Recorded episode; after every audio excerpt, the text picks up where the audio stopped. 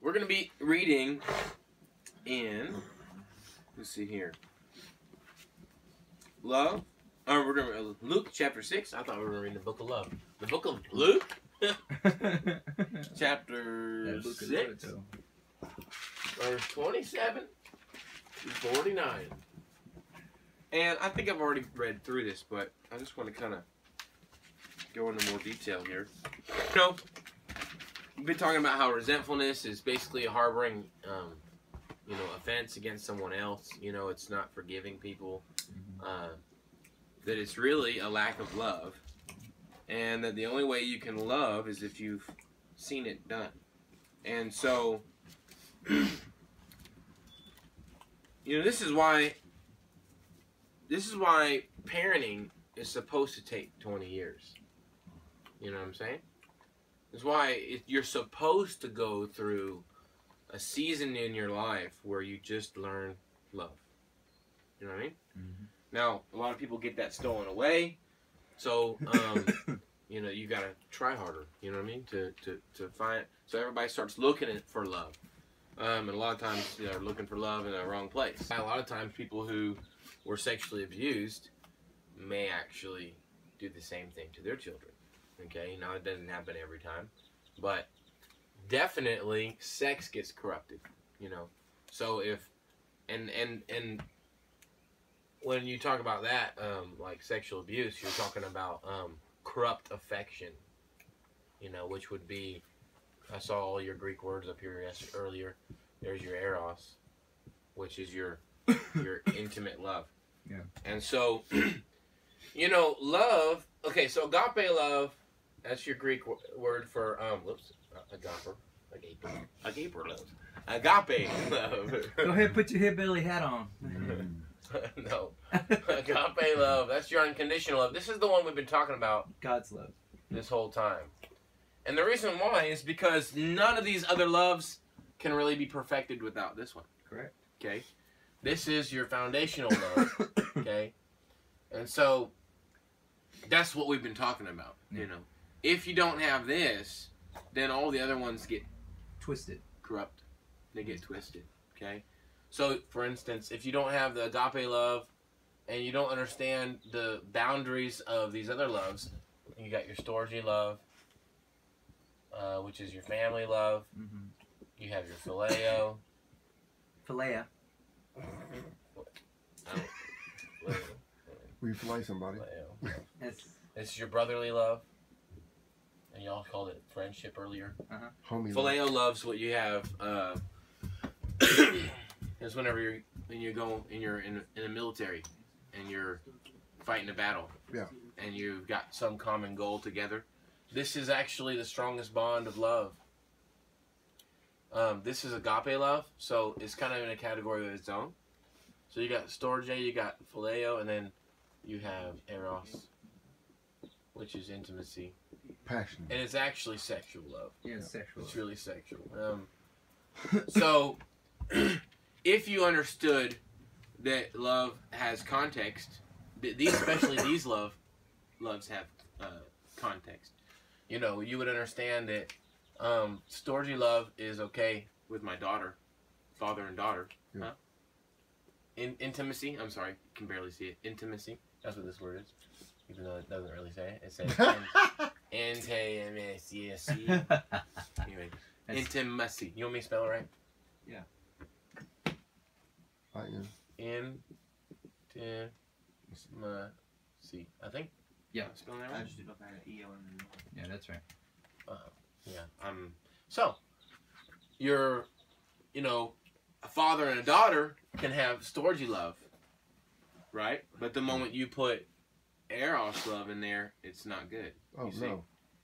Um, so you can see that this is why it gets so confusing for people, because all of these loves are good. They're just not good in the right in, in different places. Right. You see what I'm saying? Um, now phileo love can pretty much be with anybody. You know, I can have a phileo love with my wife. You know, if we are, you know, in a common bond together. This is your covenant and co- and these are this this one is whenever people, you know, um, Start from one go. this love is so special. This one right here, man. This one, this one's almost natural. Okay, it just comes. This one's almost natural. That's like It well, just comes, Eros right? is like a sexual attraction. Right. So me and my wife will have eros love. This is it just happens. I mean, Yeah. you know what I mean? There's a it- there is no you know what I'm saying? This is something about it. God created your body to respond that way. Same thing with this one. um there's this bond that happens with your children that you can't really explain. It just happens, you know. But phileo love is a lot like agape love in the fact that it has it's something you have to be you have to work at. It's something that you have to okay. Uh this which is, is what we're going through. which we, all four of y'all, all five, six of us are going through. But y'all are going to experience it e- maybe even more together because you are Live living together. together. Like It draws us closer. Yeah, when you live in a house that's not completely finished and you're going through the struggle together, it creates a bond. That's phileo. It's the coolest. It's the coolest thing ever. All right. In fact, whenever Jesus was telling um, uh, Peter, he says, "Do you love me?" He said phileo the first time, and he said, "Do," and and so the second time he says, "Do you love me?" The second time, um, the phileo. This is the strongest love they could communicate on a human level. And then the last time he says, "Do you agape love me?" Yeah. Which means Unconditional. no matter what, if I was to backstab you, would you still love me? Hmm. Because see, backstabbing is is a breaking of this love. Verse seven. Exactly. It's in Luke, you said? That's strong. Uh, it's at the end of uh, John, and it may be at the end of some other gospels too, but I do know it's at the end of John. Uh, it's at the end of at least two of them. Uh, anyway, but yeah, that's uh, well, how, wh- why did Jesus say that? Because Peter did backstab him. Mm. Proverbs 18, 24. The man of many com- companions may come to ruin, but there is a friend who sticks closer than a brother. Okay, so the comparison here, closer than a brother, infers that a brother is the closest relationship you could have. Okay, and there is. I don't know how to describe it, but I have a brother, and um, all of my life, no matter where we went, no matter what we did, he was always there. My brother was constant. You know what I'm saying? Um, and so that's why I don't know how to describe it, man. That's what you get when when you spend time with other men and um, you you pour into them and you that phileo love gets it's it's it's a loyalty bond is what it is. You know, phileo love can oftentimes be manipulated too. Like, oh yeah. Your brothers can manipulate your heartbeat. and and the reason why is because I do know they have that bond with you. Yeah. Okay? um, and that's why agape is has to be the foundation for it. Yeah. Agape is God reverential. If you don't always keep God in a certain spot, you know, we uh, then then then this one will get messed up. Okay. I mean, we learned about Joab the other day, right? All of us were at the Joab one, right? Yeah. I tell, I told James already, and you were not at the Joab one with uh, Peggy Joyce. No, I had to go to. Okay, Um, came in late. Yeah. All right, so Joab was the chief commander of the armies of David. Yeah. Okay. oh yeah, and- yeah, I know. Joe, yeah, yeah, I read that. Now, what y'all don't know, I don't know if he went, if she went through um everything at the beginning, but let's go over this for a minute. We'll get to this here in a minute. This actually is the resolution to what we're talking about right now. So, about you know the backstabbing, you know, and stuff like that. So, you have Joab. He was one of David's mighty men. hmm Okay, and check this out. Here's what happened. I'm glad we're talking about this. This is good. All right, so we're talking about Joab. He's one of the mighty men. He was actually chief of the mighty men.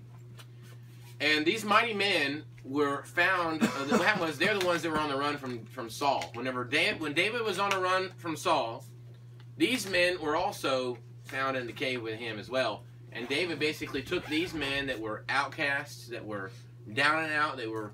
He took them and he rallied them up and and basically became their leader. He just loved on them, and they loved David. You know I mean? And it's because David saw something in them that Saul did not see in them. hmm You see what I'm saying? and or they were just you know not faithful to Saul. Who knows? But the point is, when they were down and out, David was there. David basically became their king before he ever was king. You see what I'm saying? In their hearts, Loyalty. they made him king, and so these mighty men, they were loyal to David, right? But this loyalty is that phileo.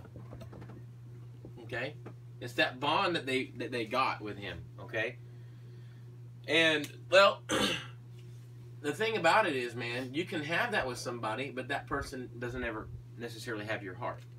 So we learned about Joab the other day, how Joab, he didn't. There was sometimes when he did have the heart of David. You know, it seemed like he he said it says in the word that he knew that David's heart went out to Absalom. So he tried to get David to bring Absalom back. Well, then when Absalom did come back, then he burned Joab's fields. I mean, one guy who was trying to get him back in. Next thing you know, uh, Absalom tries to take over the kingdom. Yep. And David says, "Don't kill my son." And who kills him? Joab. Joab. All right. Then there's another guy named Abner uh, that he killed as well. I think he was a some sort of general of some sort. He raped somebody, didn't he, too? Huh? Didn't he rape one of the family members of David or something? Uh, that's Amnon, I think his name is Amnon or whatever. Is that Yeah. right? He raped Absalom's sister. Okay, Absalom killed Amnon. okay. Then Absalom went on the run because David was upset because he killed his brother. I got you. Okay. Then Joab brings Absalom back. And wax, Absalom burns Joab's fields. and wax, Absalom tries to take over the kingdom. and he whacks Absalom. Gone. Yeah. Run, or he gets on the run, or uh, David runs. Joab comes up here and kills Absalom while he's hanging in a tree. it takes him out. All right. So here's the problem. Phileo love is amazing. Hmm. It's a bond that's stronger. It's like a brotherhood. Okay. The problem with phileo love is it doesn't. Without God, it's untamable. Okay. There is um, what happens is phileo love can almost be corrupted without agape love. Yeah. Joab found his identity in David Hmm. instead of God. Mhm. Joab loved David so much he couldn't bear to think of himself not being second in command to David because he loved David. You see, he loved David, but he was more. I just told James yesterday. Joab was more loyal to to being more was not as loyal to David as he was to being in uh, good good in David's sight. He wanted David's approval. He wanted David's uh, uh, what do you call it? Just to, Affirm- affirmation. he wanted to do the wrong thing and still wanted David to like it. Oh, okay. You see what I'm saying? he was not loyal to God, which was what if see if he had really been loyal to God, he would have been loyal to David because David was a man after God's own Own heart. So if Joab had gotten a hold of that, he Yeah. would have been a man after God's own heart, and he would have been a man of mercy. If he'd have been in line with God, he'd have seen what David wanted too in life. Joab, if Joab had really loved David more than he loved David's approval, then he wouldn't have been offended whenever David put him in second command and third command instead of second. When he put Amasa over him, Joab would have submitted. You see what I'm saying? But he was so uh, bothered by the fact that David didn't put him in this place anymore. Why? Because he respected David. Does that make sense? Yeah. Mhm. It's powerful stuff here. This is what causes divisions and stuff, all kinds of stuff. This is so dangerous. so David, though, was a man of mercy. Yeah. So he never killed Joab until the end of his days. And when he when he was dying, he was more merciful to his son Solomon than he was to Joab, and told Solomon, "You take care of Joab." Why? He didn't want Solomon to inherit Joab. Hmm. David knew this: Joab will be loyal to me and me alone. He will not be loyal to you, Solomon. So kill him. So kill him. Hmm. Isn't that crazy? It's true. It's it's it's and and and, and we this is why in the bond of uh, it was such a weird phenomenon, but this brotherly love, this phileo, can almost become like a god thing, you know? So you're saying that if David was not after God's own heart, he wouldn't had told his son to kill Joab. David loved Solomon and didn't want Solomon to have trouble. To, to get Well, I'm just saying that the same issues that he had. the That's what he said. He, he said, uh, Joab has done me wrong. Or worse you know. issues. Huh? Because he was Yeah, loyal or to David. Just think how he would have done Solomon. Yeah. Yeah. David's gone. That means the one who tamed him is done, is gone, Yeah. out of the picture. I've had literally had people come through the house that the only person they able to listen to was me. And I'm thinking, this is dangerous. This guy needs to fear God, not fear me. Yeah. Yeah. You see what I'm saying? And that's the problem. Uh, is that um, Joab didn't. I mean, he had some level of fear of God, but again, he, it was he, it was like he was looking through David to get to God more than he was His really God going was to God. Was David. Yes. hmm And and and that's so weird to say, but we violate our God all the He was, time. he was fed by David. He was. He didn't go to the source. I, I, He brought da- to him. David's the one that brought him out of the gutter, out of the mud, and brought him all the way up with him. So he looked. Now- they put David on a pedestal. Yeah. Now, and that's that's a dangerous Yes. thing. Putting men on, t- on on pedestals, especially if they fail you. Mm. You know. Or they use you. Yeah. So, this is where agape love comes in because agape love covers a multitude of sins. Yeah. So even if that guy did use you, or if he accidentally Yeah. used you, you have mercy for him. You see what I'm saying? And that's where agape love, phileo love, can real, be really dangerous, man. It can it can be um, almost God. Uh, it can take the, the place of God in your life, and you end up um, only serving. Uh, you, you end up following this this this bond that you have, and Yeah. that's where your you know gangs get in get in there. You know what I mean? People I don't know about it's all about loyalty and it's all about you don't you don't uh, uh, tattle you know what i'm saying don't what it's snitch Snitch. Uh, and because You don't turn on your own. right and the problem with that is that's not god fearing that's man fearing and so it's dangerous so phileo love is the strongest love out there but it is it can be corrupted It's a without two- agape Like I said, it's a two-edged sword. Yeah. Same thing with eros love eros is given by god Mhm. for sexual Intimacy. pleasures, you know, between a husband and wife. But whenever you take that out of con, and it creates a bond. Eros love creates a bond with your wife that you have no, you have with no one else. Mhm. Okay, um, and so You take it out of covenant, it could, becomes corrupted. when you take it out of the agape, out of the godlike love, and it can be totally messed up. Now, what you're doing is you're going to eros love to get what you want from it instead of what you instead of what you can give your spouse. Mhm. You see what I'm saying? You're not pleasing me the way I want to be pleased, and now it gets totally Twisted. screwed up. Eros love can be twisted again whenever you start putting it into different contexts, like with um, relationships you're not supposed to have. You know, with sex. All right, does that make sense? And then, um, anyway, does that make sense? So every love can be corrupted without the foundation of agape, Agape. love, without pursuing God 100%. Make sense? Cool. So you're saying that agape love is incorruptible. Yeah. That's what's cool about that. Unconditional. Luke chapter 6, verse 27. But I say to you who hear, love your enemies. Hmm. Do good to those who hate you. Bless those who curse you. Pray for those who abuse you. All right, so it kind of gives you a little bit of a list here. It says, love your enemies. So, how do you love your enemies? What you have to understand is that hurt people hurt people. So, Yeah. Mhm. whenever you're dealing with someone who's being mean to you, uh, the truth is they don't know any better. You just have to automatically assume that they don't know any better. Because if they know you, I mean, if, look, I'm an awesome person, man. If they just knew me, really, they wouldn't treat me like that, right? If you could see that, so what happens is when somebody starts treating you like that, immediately it starts it starts attacking your identity. Oh man, why are they treating me like that? What did I ever do to them? You didn't do anything to them. They're just doing it. You know what I mean? he's- been a roughneck for ever too, so Yeah. it's hard to do. Yeah. So he's just around rough people and been treated rough. Yeah.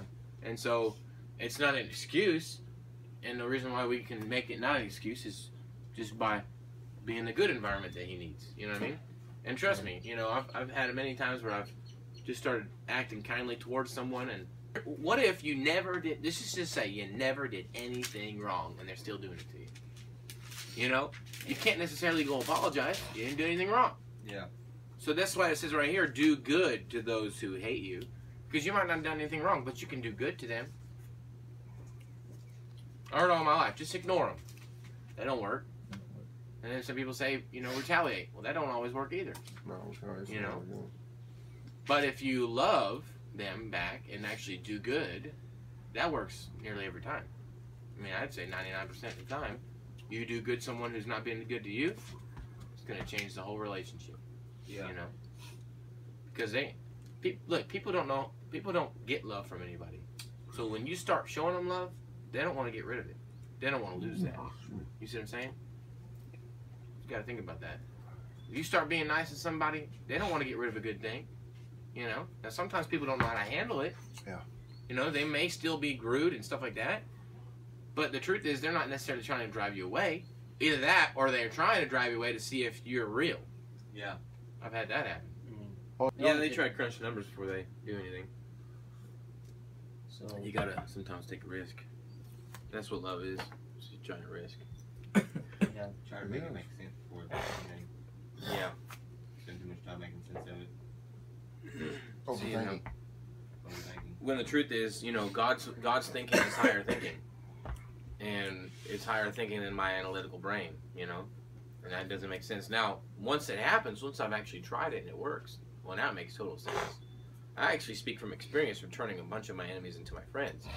You know, and that's why I know it works, only because I obeyed. But I didn't know it was going to work when I tried it. It didn't make sense to me. The wisdom was not there. When my friend, when I, I say my friend now, but he was my enemy, my arch enemy in high school.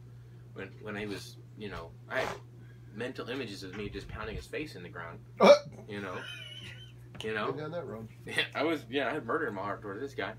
But the Lord told me, uh, I started praying for him.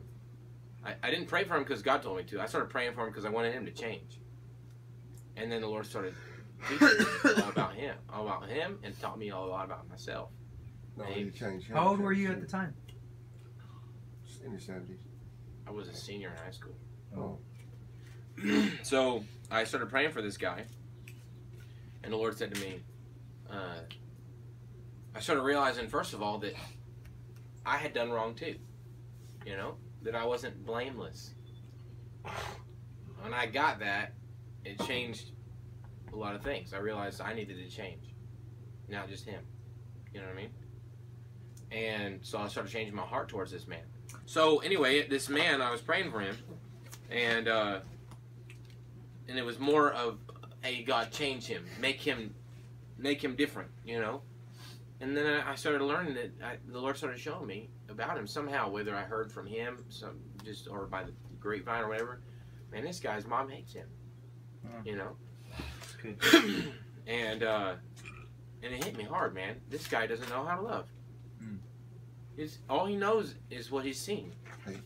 Is hate, and and and and uh, and someone not not caring about him and rejecting him. And when he lashed out in his pain, how did I respond? Anger. Same thing. I gave him exactly what he was always getting. I didn't help him. I just hurt him. You know? And this is the reason why it's important for us to see this in other people where they come from because it helps you understand that everybody is a victim to a level. Mm, Well, I almost a, every. with a loving heart to find out the real issue behind it. Yeah. so vital Yes. because then you can help that person get out of out of their, their issues that they're having in their heart and, and learn to be vulnerable around you That's so right. that they can discuss it and they can overcome it. That's right. Because if they keep it in, they're never going to overcome it. They're never gonna They- overcome They just keep blowing over on people and make everybody around them and a victims. Right. That's why, you know, uh, uh, here we want to try to connect with people. We want to make sure. That's why I tell people every time the, the more vulnerable you are here, the more you are courageous enough to open up, is the more freedom you're going to get. It's a building up process. And the more vulnerable you are to people, the more vulnerable they'll be to you. Yes. Because they'll start to trust you. and if you're not open to them, why would why should they open to you? Yeah. It's it's almost like you're you're making a deal, man. Like, I'll give you this much if you'll give me that much, and that's important. It's important for covenant. It's a cutting away. Mhm. Uh, that's what covenant is. So yeah, it's important when you enter into covenant with somebody. We just talked about. I was talking to Cameron uh, earlier about this. Covenant is when you cut. okay, it's to cut. It's to make a sacrifice. Okay. So when people would uh, make a covenant with God, they would burn a sacrifice. They would kill an animal. That animal was a part of their prosperity. It was like throwing away two hundred dollar bills. You know what I mean? Yeah. Uh, it was a sacrifice. They they couldn't eat it. They get it just it was gone. Yeah. You see what I'm saying? so covenant, when you enter into covenant with somebody, it's going to cost you something. Yes. Okay, so part of covenant is being vulnerable. Oh. Vulnerable. You? being vulnerable.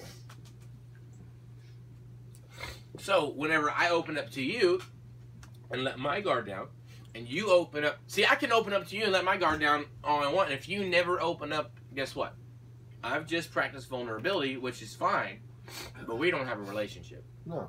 Whenever I open up and you open up, then we have relationship And we build a bond. We build a bond. So, this is why love is interdependent. It is not dependent. My love toward you does not is not dependent on your love towards me. Okay? Love can stand alone on its own. I can love you and not get anything back. However, relationships cannot stand without love that can stand alone. Make sense? A good relationship will not stand. It cannot remain without love that cannot stand alone. Okay? So you have to have love that stands alone. I have to have love that stands alone. When you put those two loves that stand alone together, you have a relationship. Make sense? But so many people, they don't even want to love until they get love back first. And that's whenever their relationships just crumble because they're not willing to take the risk. Make sense? So we're going to go over here, uh, Matthew chapter 18, verse 15. it says, If your brother sins against you, go and tell him his fault between you and him alone. If he listens to you, you have gained your brother. Okay? If he does not listen, take one or two others along with you, that every charge may be established by the evidence uh, by the evidence of two or three witnesses. If he refuses to listen to them, tell it to the church. And if he refuses to listen even to the church, let him be to you as a Gentile and a tax collector. Truly I say to you, whatever you bind on earth shall be bound in heaven. Okay, so listen. Uh, there's this is not the same thing as snitching. What's the difference between this and snitching? Being accountable. That's all it is. This is being accountable. But I went to my offender first. When they didn't listen, I brought my offender with me to an elder. May I use an example? Yeah. Uh, back to my wife. I hate to go back to her, but when me and my wife would discuss something, it turned into a big blown up argument. We'd always bring in a third party. Mm. Because, you know, I always say there's there's three truths. There's my side, there's her side, and there's the absolute truth. So we'd sit back and not him go over here or him go over here. We'd all sit here and talk and discuss it. And you have a mediator that's telling you, hey, you know, Yeah. and he loves both of you and he wants to see you together. So he right. brings it together so you can figure it out and Yeah. and get an understanding. Because two tempers, two tempers flaring, it's hard to get some understanding. Yes. But if you got somebody that's level headed, that's kept the temperatures down, That's right. you can bring the horses together and you can drink the water together. That mediator has to love both of you. exactly. And, you know, so many times I've had people want me to do their marriage counseling or something like that. I'm like, you don't want me to do my, your marriage counseling. You won't like me because I won't take your side. and, uh, well, you really need to- talk to my husband. No, I probably need to talk to you. That's like John. You know, yeah. And and when people are like that, you know, the thing is, if we keep on going, when we have issues, especially with our spouses or something like that, and we keep going to somebody else who just tickles our ear and just tells us what we want to hear, yeah, he is a jerk, you know, then you're just you just invited a divider into your marriage. They're they're gonna split your marriage right open, you know. That's what became our problem is. Uh, P started siding with me a little bit more than her, and she got offended because one, it's her blood brother, so she feels like oh, it's my brother. He should be loyal to me more than he should be loyal to you, Right. and that causes strife. So we cut him out the picture, and, and that's when it started going bad. If we could see. Now, there's marriage between a man and woman. Yeah. Okay. Marriage means the union. Okay. So, I'm not saying holy matrimony between man and woman when I say this next part. Okay. Uh, there is a marriage that happens. Uh, you know, companies can marry together. You know what I mean? They can marry. Well, that means they become one. All right. All right. So when you enter into covenant with somebody, there is something that happens where you become one with them. Okay. So that unity that we're talking about. Okay. This is important. Whenever, if I can, if you want to see a you when you have conflict with a brother, or conflict with a spouse, you always want to go to someone who does not see you as two individual people. You want to go to someone who sees you as one. Hmm. Because if you don't go to someone who sees you as one, they're not going to be thinking about the one. They're going to be thinking about, well, he's right and she's wrong. Or she's right and he's wrong, you know? Uh, someone who, a good mediator, will not see that. A good mediator will see Truth. we're trying to settle the dispute Yeah. in this one being that's made up of two people. Mm. but it's one being. And if i'm fighting for the marriage or i'm fighting for the relationship or if i'm fighting for the brothers to together you know what i mean? Then i'll never take sides. I'll just be on the one side of the relationship. I care about peacemaking. I care about there being peace. So if there's a heart issue here we need to fix it. If there's a heart issue over here whenever you are partial towards the relationship you become impartial towards the people. Mhm. okay?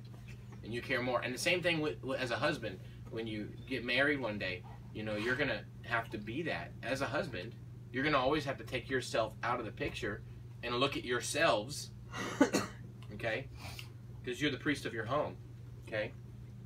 You're the mediator to a degree okay? You're gonna have to be able to not let sin let emotions run you ragged in your marriage. Listen you know what the hardest part i always tell people is the hardest part is when you start talking to your wife she's like this there's this awful man oh yeah honey? Who is he?